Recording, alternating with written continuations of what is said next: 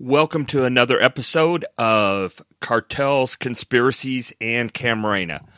I'm Jack Llewellyn, your host, and we're coming to you a day later than normal. I usually record on Sunday afternoons, but yesterday I went to my daughter's piano recital, so we're a day late. Uh, for people who've listened along, the last two episodes we had Jaime Kuykendall on, and I want to thank him for coming on. I think it was incredibly informative, and I encourage anybody who didn't listen to those uh, to go back and do so if you have any interest in the real facts of this case. Today we're going to talk about justice and we're going to look at several different scenarios and, and groups of people that are involved in one way, shape, or form in the Camarena case. And we're going to ask the question whether justice has been served, whether justice has been delayed, or justice has been denied. And I'm not going to give you what necessarily what I think the answers are, though it'll probably become clear. But I think these are things that we really want to start asking ourselves as we look at our justice system, as we look at this case in particular, as we look at some current events. And I think at the end, we can ask a couple of questions about justice for Agent Camarena and whether that's been achieved, and if not, why. And maybe we will end up with a few answers. So, with that, the first group of folks I want to talk about um, for this conversation on justice is kind of the big three narco traffickers. Um, you know, the people who are alleged to have been the founders of the Guadalajara narcotics cartel, though, as Agent Kuykendall recounted to us in, in both of, of his interviews, uh, you know, there really was nothing called the Guadalajara cartel until after Agent Camarena was abducted. Um, and it was really more of a creation of the media than anything else at that time. Agent Kuykendall also told us last week that at the time of the kidnapping, there were lots of drug traffickers in Guadalajara. These three were kind of the ones that were known but again, keep in mind, at that time, they didn't even have a picture of Caro Quintero. None. Zero. And I spoke this last week with a former DEA agent uh, who was present at the Guadalajara airport. And he recounts in, in great detail to me, and hopefully he will be on uh, at some point um, but we had a great discussion about the the airport, um, you know, the standoff. He kind of tells a, a, a different story, uh, at least at the margins, than has been portrayed in uh, movies and discussed by um, other former DEA agents who actually weren't there. But the one thing that becomes very clear is that they did not know it was Caro Quintero on the plane. Uh, they suspected that it was a trafficker simply because of the dress and the people who were with them and the cars they arrived in.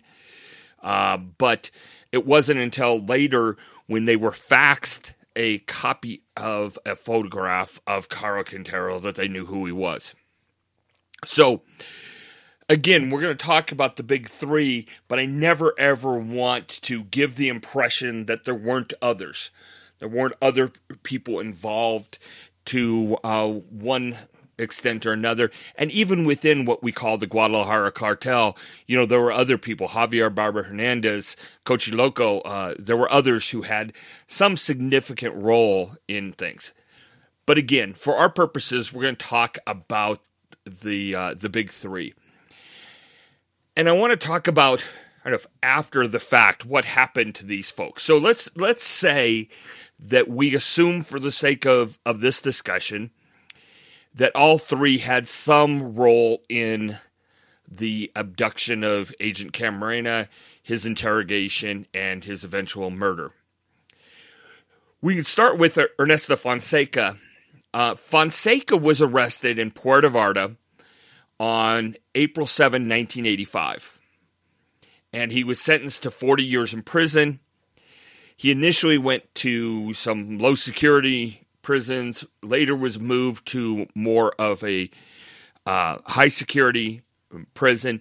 But he was given house arrest in July of 2016, ostensibly because of bad health. Um, and and obviously he is uh, getting up there in years, but he's still alive. He's still living at uh, his home. Uh, the pictures that you see of the home and of him occasionally, I, I, can think of a couple that have come out in the not too distant past, show a fairly nice residence. Uh, you know, certainly not pauper by any standards. And again, he's he's there with his family uh, and continues to live his life. Juxtapose that, if you will, with Miguel Felix. So, as we know, after the Camarena murder, uh, Felix kind of kept a low profile, still was running the, the cartel, if we want to call it that, but he still had his role in trafficking, but he really kept a pretty low profile. He was arrested on April 8th of 1989, so almost four years to the day from the time that Fonseca was arrested. Uh, he too initially went to a minimum security prison where he was really able to kind of continue to uh, regulate the, the drug trafficking in Mexico. He was later transferred to a high security prison. That was in about 1993.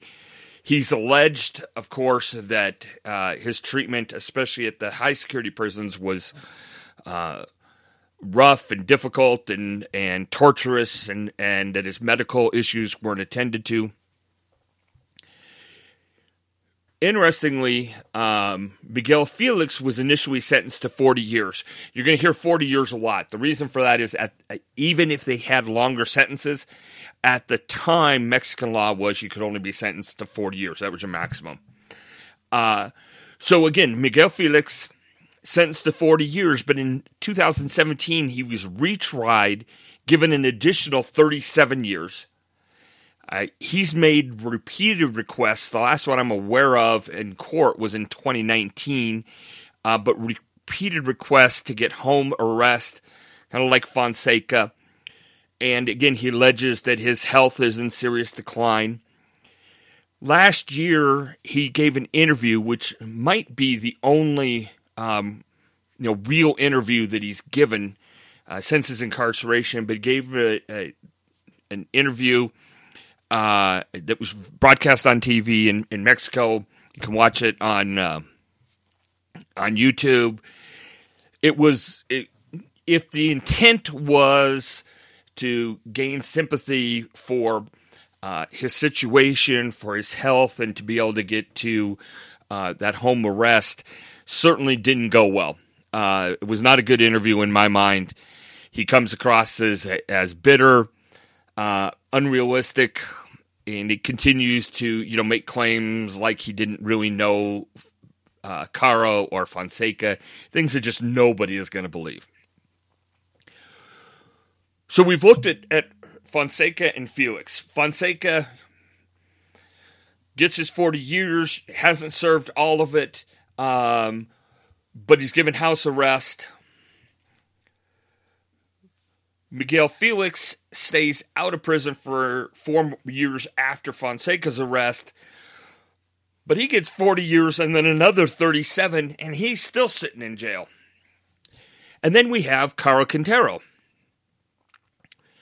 Caro was arrested in Costa Rica on April 4th, 1985. Apparently, April is a month to arrest Guadalajara cartel members. Uh, but he was in Costa Rica, arrested, brought back, and tried, and was sentenced to 40 years in prison.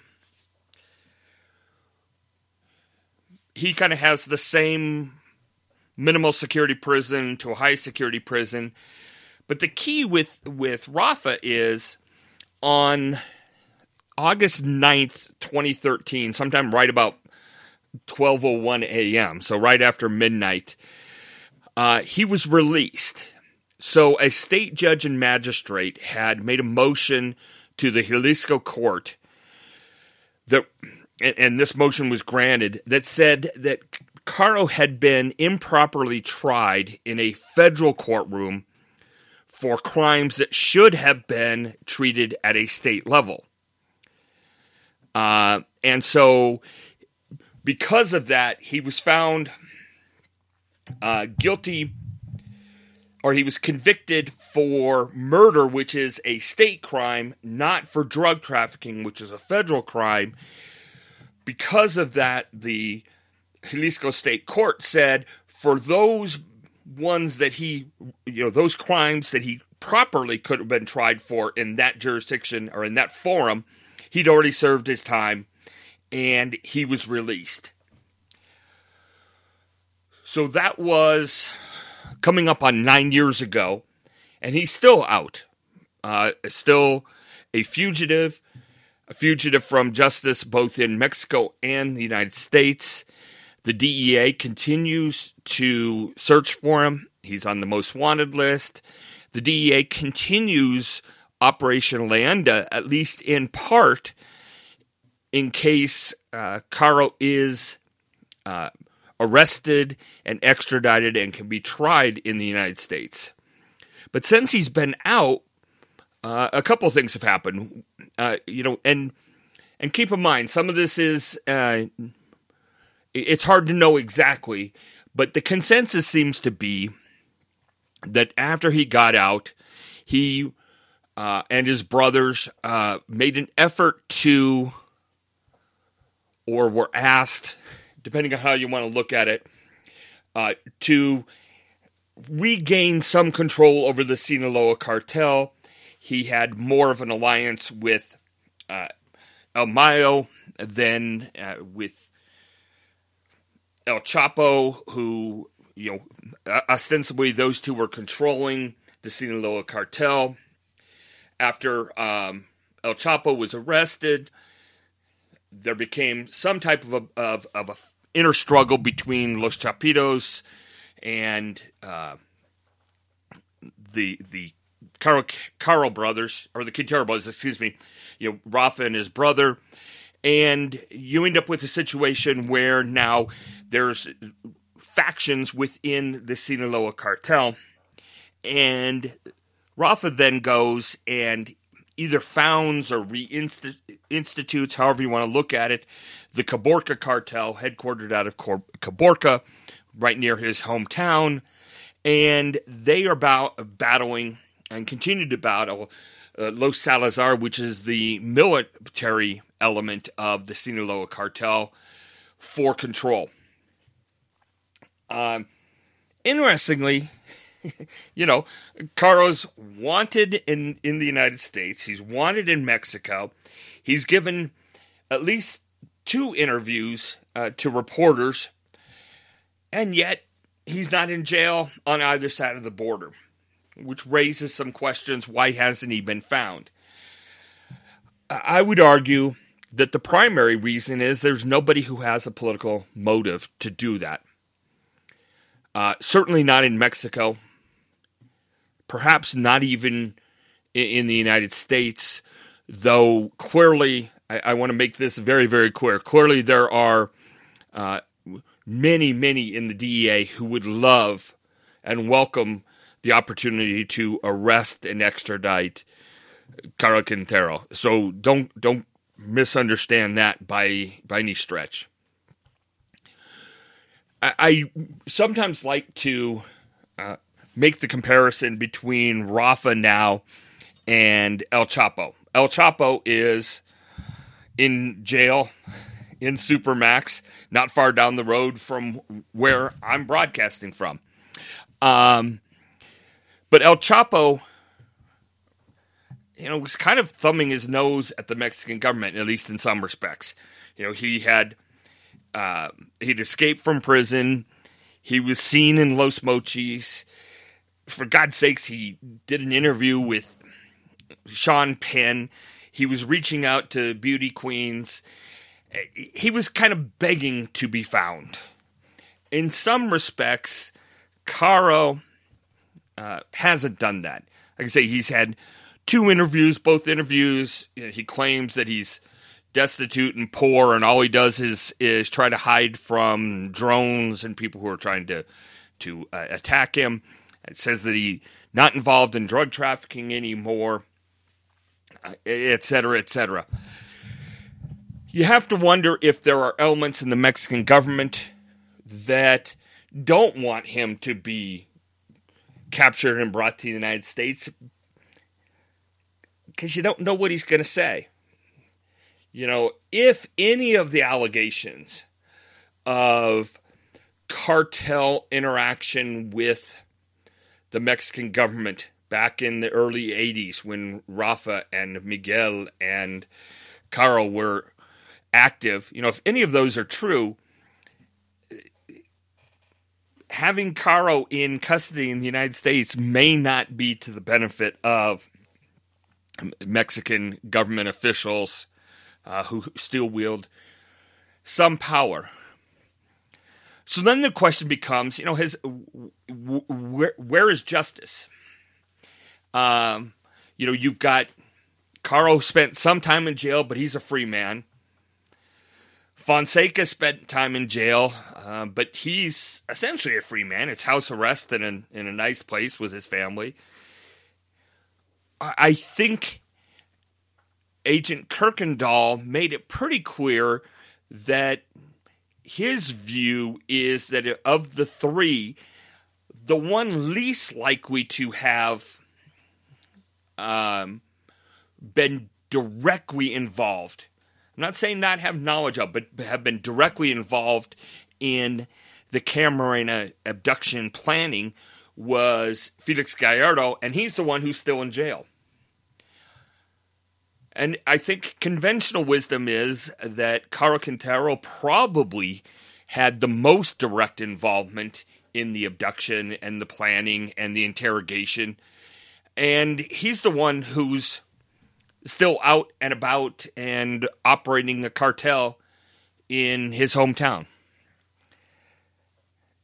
Again, I think, you know, we can ask three different questions. We can ask whether justice has been served, whether justice has been delayed, or justice has been denied. And I'll let you make your own conclusions with respect to these three.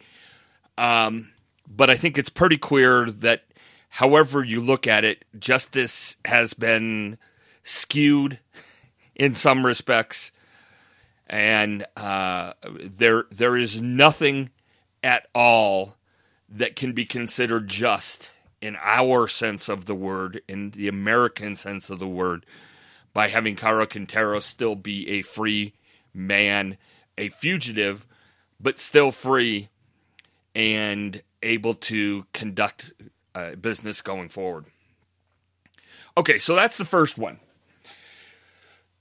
The second thing I want to talk about is something we haven't talked about on this on this podcast, and we may get back to a little bit later. And I'm going to keep this at a very very high level. Okay, so um, we we could talk about this for a couple of, of episodes, but we're not going to get into the great details.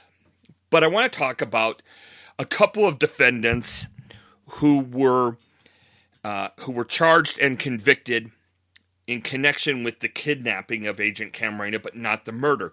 And those two that I want to talk about are Juan Ramon Mata Ballesteros and uh, Rene Martin Verdugo. Both of them were charged again with participation in the kidnapping, but not the murder. And the evidence that got them tied into the kidnapping was evidence that they had been at Lope de Vega the primary evidence of those two being at Lope de Vega came from some testimony from Hector Cervantes Santos, and we all know about his credibility problems and the fact that he's recanted and unrecanted and re recanted uh, many times. But for our purposes, the thing that really convicted them, the uh, main evidence against them, was certain hair and fiber evidence that again, tied them to Lope de Vega. So the hair and fiber evidence really came from an FBI agent by the name of Malone. Okay, he had done um, most of the uh, most of the analysis, or was in charge of most of the analysis of the hairs and the fibers. Gave most of the testimony. Okay. At some point, Agent Malone's credibility was called into question, not in connection with the Camarena case, but with other cases. And so there was a uh, an Office of the Inspector General report, Inspector General of the U.S. Department of Justice, and it's titled An Assessment of the 1996 Department of Justice Task Force Review of the FBI Laboratory. Um, and so they went and they looked at a number of cases that Agent Michael Malone had been involved in. Um, and in fact, they say at the very beginning that they conducted a close examination of the cases of Michael Malone, who was only one of 13 examiners in this unit.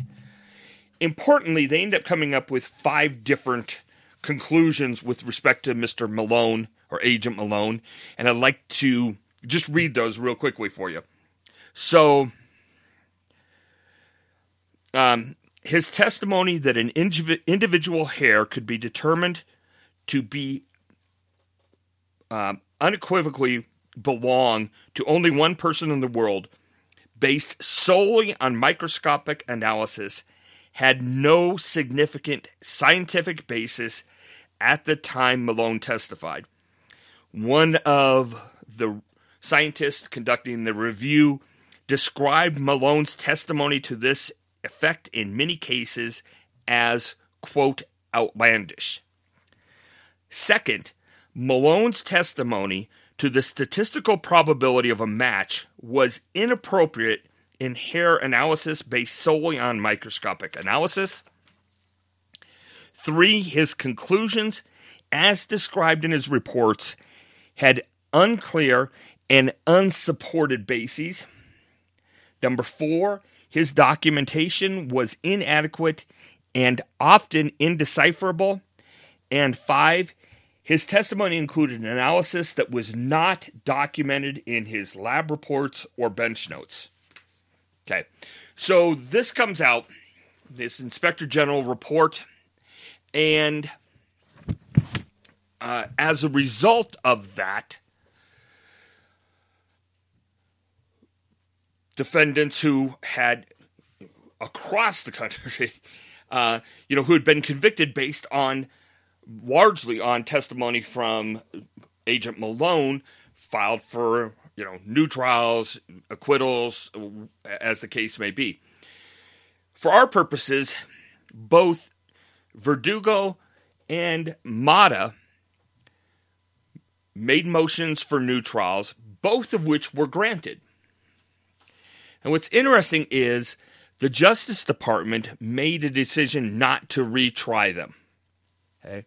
As a result, uh, Verdugo actually went free, uh, was sent back to or repatriated to Mexico, where he lives today.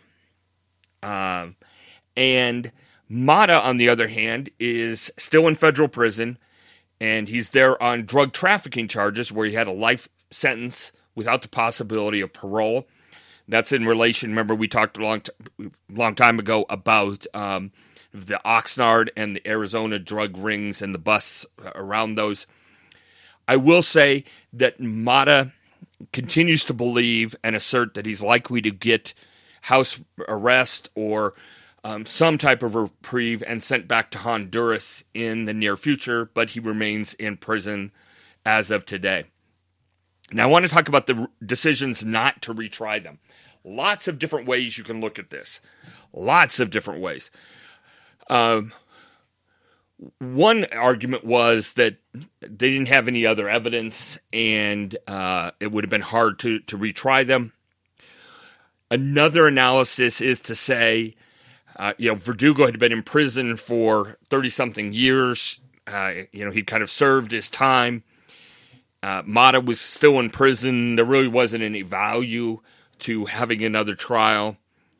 Uh, a third argument could come, could be made that, as we've discussed, there were uh, credibility issues not only with Mr. Malone's testimony, but with the testimony of some other witnesses against both Verdugo and Mata, and whether or not uh, they really had credible witnesses that the Department of Justice could have put on the stand and who could have given enough evidence to support a a, a guilty plea or gu- guilty verdict against Verdugo and Mata. So lots of diff- lots of different reasons. Again, some of it depends on on your vantage point and who you're talking to. But let's let's go back and and and ask our question about uh, justice. You know, has justice been served? Has it been delayed? You know, I think it's fair to say that to the extent that uh, you know Mata was was uh, involved, and and we've talked about the questions relating to that. He clearly says that he was never involved, had nothing to do with the uh, the Camarena murder. Uh, you know, Mata's been in, in jail for a very long time, and will remain there for a very long time. Uh, you know, unless unless something extraordinary happens and he is sent back to Honduras. You know, you wonder a little bit about Verdugo. Um, I, I, think the testimony and and people might have seen Rene Verdugo used to have a, a website that was controlled by his attorneys. It's not up anymore, but there was lots of materials in there. Uh, there was also an open letter from him to the president of Mexico and I, I, think he says that you know he was around, might have been you know might have been at Lope de Vega, but certainly had nothing to do with the kidnapping, the planning, the conspiracy, the murder, the interrogation, nothing else. And and you wonder, um, you know, was he was he convicted primarily on the hair and fiber and you know testimony and analysis that became questioned? Uh, and if he was was that a you know was was that justice for uh, for Verdugo? Uh, you know uh, other people might say whether or not his hair was directly there he certainly was around and and you know if the if the net gathers more people on the periphery than you know or if it gathers people on the periphery as opposed to just the central players that's okay because in essence they were bad people. Similarly to the malone defendants i want to talk about uh, dr alvarez machain dr humberto alvarez machain interesting character for for a whole variety of reasons so Dr. Machain was a, a gynecologist in Guadalajara who uh, who hung around with the cartel, uh, you know, with the drug traffickers. And I think he did it, uh, you know, because he he liked he liked being around them. He liked the money. He liked the lifestyle. He liked the girls, um, and he certainly was somebody who apparently had been around uh, to uh, to provide medical care during some of the uh, traffickers' parties. And I think we talked about this w- way back. But remember, uh, Rafael Caro Quintero's definition of a party and my definition of a party are probably widely different. They had parties that went on for days, uh, and there was lots of drink and lots of drugs, and so uh, Dr. Alvarez and some others, other doctors probably were around and, and took care of things. We talked about the the circumstances of his case a little bit, and I want to um, um, you know kind of give a highlight of it because we don't need to go into detail again. But as we know, Dr. Alvarez was kidnapped from Mexico. uh, whether that was uh, at the direction of the DEA, at the direction of Agent uh, or otherwise, you know, we can we can figure out. But in any case, um, he was kidnapped from Mexico, brought to the United States, and um, he was tried in federal court in the Zuno 2 trial. I happened to sit next to Dr. Machain. I called him Dr. Machain back then, so it's hard for me to get around that. But um, Dr. Alvarez. So I sat next to him during most of that trial. When the government rested its case, Dr. Alvarez's counsel, um, with some prodding, uh, good natured prodding, and, and um, support, let me put it that way, um, made a motion for a judgment of acquittal. Judge Rafeedie asked for briefing, conducted a hearing, and eventually uh, granted that motion for judgment of acquittal. Judge Rafeedie, and keep in mind, Judge Rafeedie was not um, soft on crime type of judge. Judge Rafeedie said that the government's case was based on suspicion and hunches, but no proof. And he also said that the case was whole cloth, the wildest speculation. Okay. So,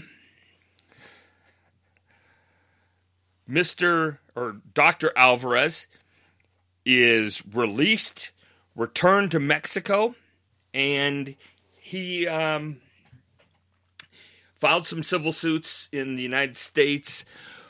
A couple of cases of his went uh, to the U.S. Supreme Court. Essentially, he, it was found that the extraterritorial rendition wasn't a violation of his rights, um, or that the rights certain rights didn't apply to him. He also wasn't entitled to damages under the Alien Tort, tort statute. Sorry. Um, but so he was released. Really didn't get any, you know, didn't get big dollars in a civil suit. He currently resides in Guadalajara.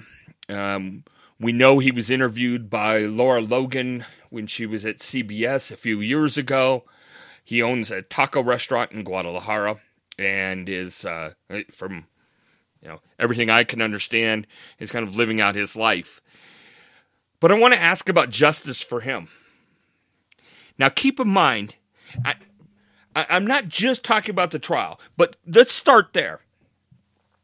This man was picked up off the streets in Mexico, flown to El Paso, and this has to be mostly apocryphal, but basically thrown out of the plane as it touched down and then returned to Mexico he voluntarily talked. I mean, he, if you look at the transcripts, he looks like he's happy as heck to tell his story to Berrellez. He was in jail after that. You know, he was in prison while he was waiting trial. And the government doesn't even get to the jury on it. That to me is is is just astounding. What else is astounding to me is I want to go back to the to the last narc.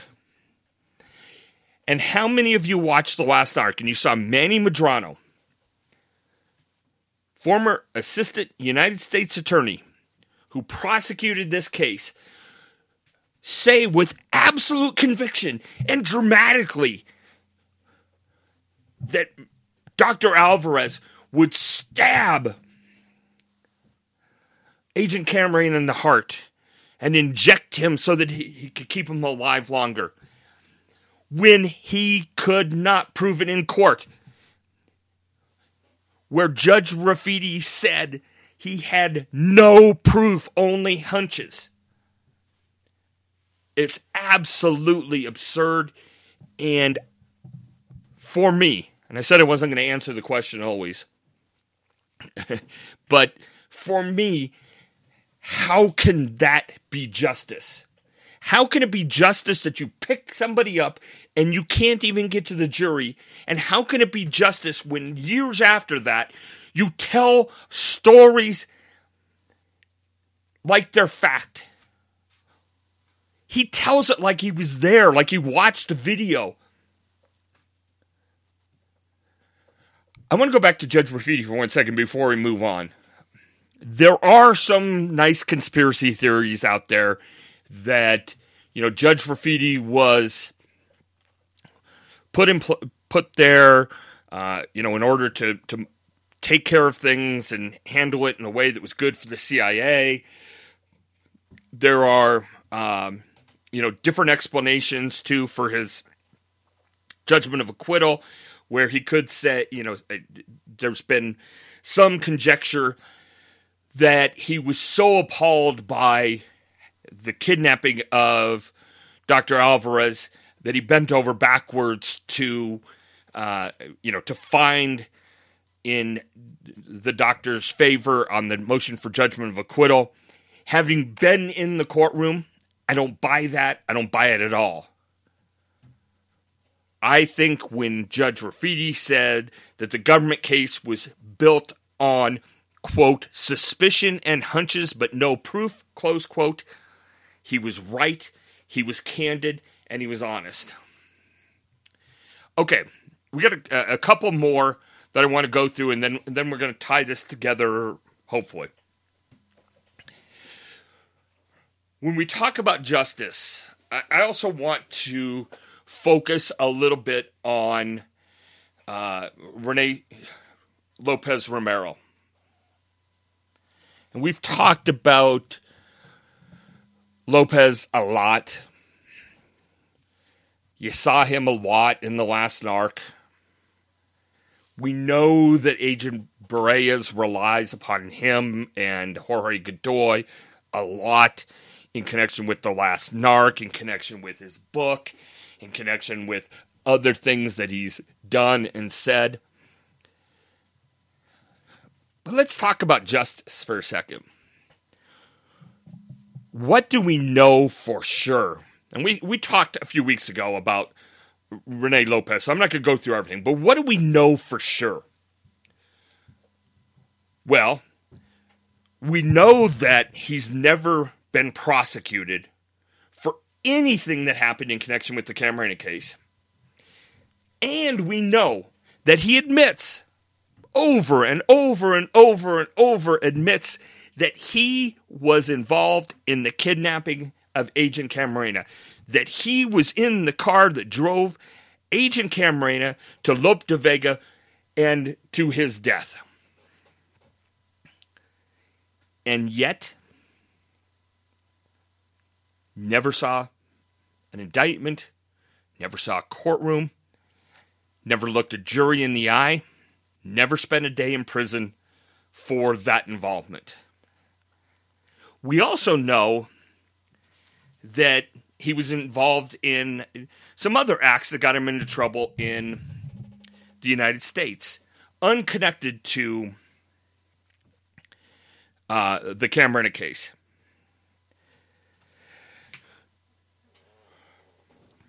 And I want to read a letter to you, and I'm going to put this up on our website. It might take me a day or two, but I, I want everybody to be able to see this. And it's there, but you got to search for it. But I'm going to put this front and center, okay? So, January 20th, 1993. Okay? So, about a month after the Zuno 2 case was over, Hector Berrellez as the group supervisor for Operation Leyenda, sends a letter to William Mitchell, who was the DA of Riverside County at the time. Okay? And he says, and I'm going to read most of this, I may um, truncate just a little bit of it. But he says, as you are aware, Mr. Rene Lopez Romero testified in behalf of the United States government in U.S. versus Ruben Zuno Arce and Dr. Humberto Alvarez Machain last December 1992. Mr. Lopez, a percipient witness to the kidnap, torture, and murder of Special Agent Enrique Camarena, proved to be a crucial witness which resulted in the conviction of defendant Ruben Zuno Arce, brother in law of former Mexico President Luis Echeverria. The United States government will pursue indictments of additional defendants in the future. Mr. Lopez's testimony will be required before federal grand juries scheduled to commence within the Central District of California sometime during the month of March 1993. Mr. Lopez and his family are currently under the protection and supervision of the USDEA. Mr. Lopez relieves, receives, I'm sorry, Mr. Lopez receives a monthly stipend of $3,000 from the United States government. Mr. Lopez and his family members will be placed in the Marshal's Witness Protection Program once Mr. Lopez concludes testifying before the scheduled grand juries your assistance regarding Mr. Lopez's current situation will be greatly appreciated. Mr. Lopez has been briefed at length concerning U.S. laws, customs, and mores by agents in my group, and he has assured us that the committed offense will never occur again. Respectfully submitted, Hector G. Berrellez. So much to dissect there. So much. But let's start with he's Agent Berrellez is writing to the sitting district attorney of Riverside County. So we should assume that forthrightness should be required at a minimum, right? Mr. Lopez, a percipient witness to the kidnapping of Agent Camarena. Well, hell yes, he was a percipient witness. He participated in it. Does Agent Berrellez mention that? No, not at all. Uh, also, ask yourself why is it that when he talks about the conviction of Ruben Arce, he has to mention that uh, he was the brother in law of the former president of Mexico? How in the world does that uh, apply unless you're trying to make this a, you know, a, a political statement? he also talks about, you know, he's going to get money. And then he says, you know what? We've we've explained to Mr. Lopez, you know, that there's laws, there's customs, there's mores in the US that are different than in Mexico. And he's given us our assurance that he won't do this again. So please let him off. Because, you know, who are you going to trust more than a convicted or, or than a kidnapper of the agent that this is about? You, you know, I, I, let me restate state that because that was that came out really bad. You know, who are you going to trust more than the guy who was involved in the kidnapping of Agent Camarena and then now wants to tell everybody about it so that he and his family can get witness protection and the monthly stipend and asylum in the United States. It's ridiculous. If it's not fraud, it's damn close. It's misleading and what we can say for sure, if we're talking about Rene Lopez Romero and we're asking ourselves the question, was justice served, justice delayed, or justice denied? I defy anybody to tell me how, with respect to Rene Lopez Romero, who's living in Las Vegas now, Sin City. Tell me that's not uh, appropriate. I defy anybody to tell me how justice hasn't been denied. Okay, I want to talk real quick about Ruben Zuno Arce um, for uh, um, one simple reason. Okay, as as everybody knows, I've said uh, several times. Full disclosure: I worked as part of the defense team for Mr. Zuno. Uh, I worked on his appeals and I met him on several occasions, many occasions, and I have my own uh, beliefs about his guilt or innocence. But what we do know for sure is two things. One, is at the Zuno 1 trial, the primary evidence brought against him was in the testimony of Hector Cervantes Santos. And we know that that testimony was discredited, followed by the recantations from Cervantes. We know that he got a new trial, and at the new trial, the government had a new case, a new theory, new witnesses, and almost entirely, almost entirely, Mr. Zuno's conviction was based on the testimony of Godoy and Lopez, and Berrellez admits that in his letter to the, the Riverside County DA. Now, Mr. Medrano in The Last Narc says something to the effect of, you know, there was, trust me, there was more than enough evidence to convict Mr. Zuno. Bull. And my personal disdain for, um, for anybody who would make that type of claim, who who would make the claims that they did about Dr. Alvarez, is abundantly queer. But let me make this counter. Number one, if, as we've talked about, if Godoy and Lopez have credibility issues, if they weren't lying, or if they if they were not telling the truth, the government had almost no other evidence. Nothing. Nothing at all. So you put that along with the Brady violations that were clear, perhaps not sufficient to prevail in an appeal, but absolutely queer. And you have a real question about the validity, the basis for the justice behind Mr. Zuno's conviction. And Mr. Zuno died in federal prison in 2012.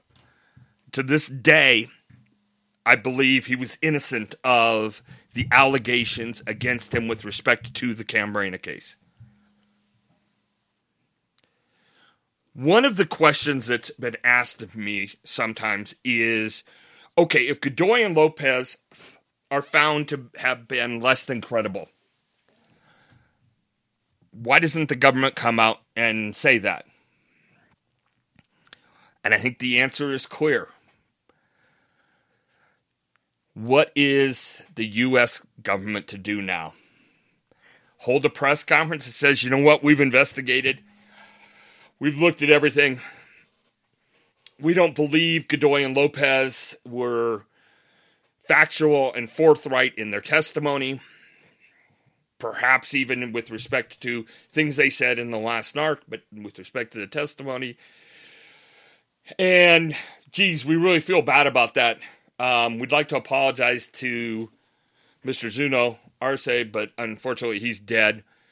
And we really feel bad about the, the fact that we trusted Mr. Lopez Romero so much that notwithstanding his role in the kidnapping, we let him live in the United States. We paid him money and uh, gave him protection and asylum.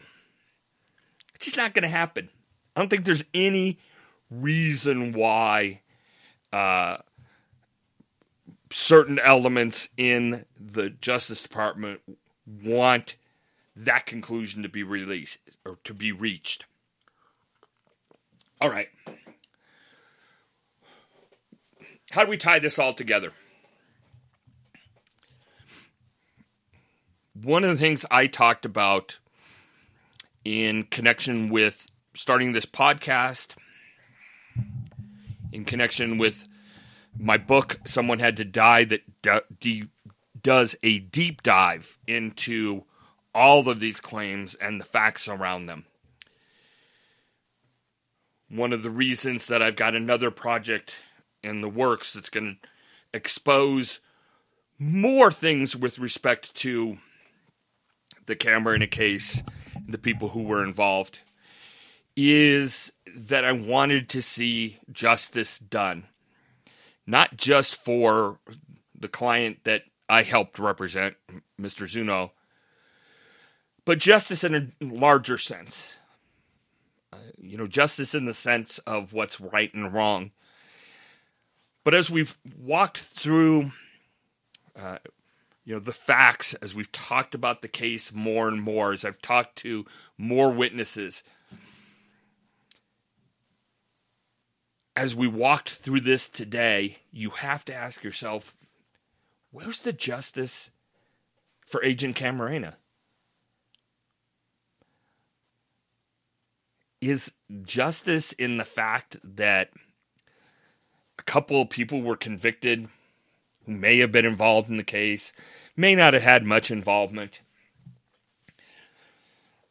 Uh, is it justice that Fonseca and Felix Gallardo and Caro Quintero were uh, were jailed in Mexico?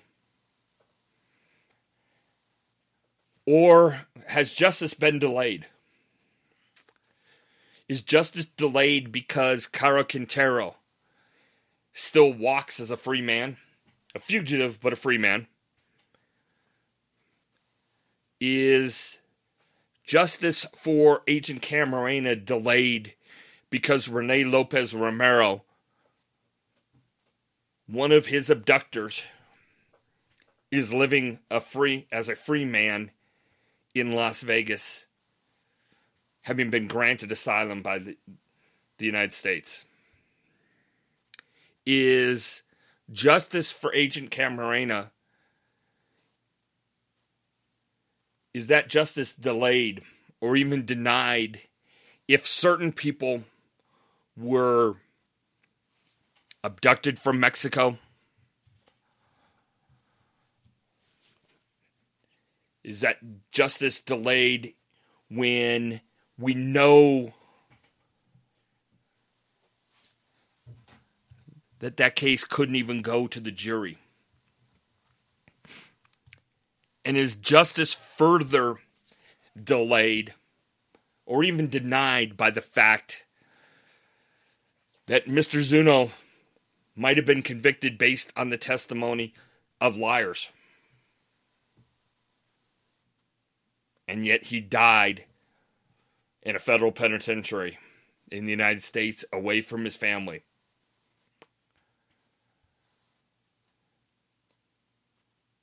I think it's important that there be justice for Agent Camarena. And I want to pick my words and choose my words carefully because I think that's also what Agent Berrellez says. And I think our definitions are dramatically different. And I think our process of reaching justice is entirely different. But I think until we know who truly, who truly was involved in the abduction, the interrogation, and the ultimate murder of Agent Camarena, and that those people see justice served the justice for Agent Camarena will continue to be delayed, if not denied.